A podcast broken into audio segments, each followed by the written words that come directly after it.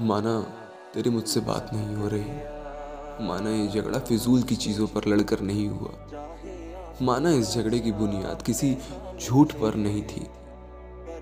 हाँ मेरी भी गलती थी, पर उस वक्त जो नाराज़गी थी, वो अब नहीं है। उस वक्त जो चीज़ें समझ में नहीं आ रही थी, वो अब समझ आ चुकी हैं। पता है, मेरे साथ मसला ही यही है कि मुझे बातों की बारीकी थोड़ी देर बाद समझ आती है। और कुछ की बहुत देर बाद।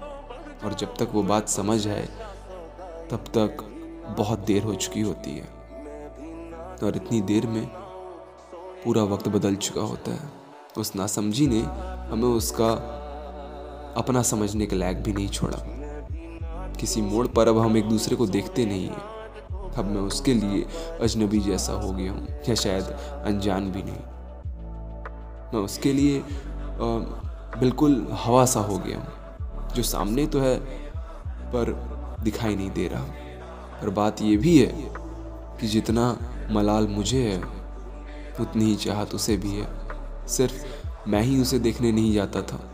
वो भी आती थी वहाँ, मुझे देखने। पर अब हाल ये है कि मैं उससे कुछ कह नहीं पा रहा, और ना वो सुनना चाहती है। पर एक रोज़ उम्मीद है कि मैं कह पाऊँगा, और वो सुनना भी चाहेगी सुनने के लिए शुक्रिया।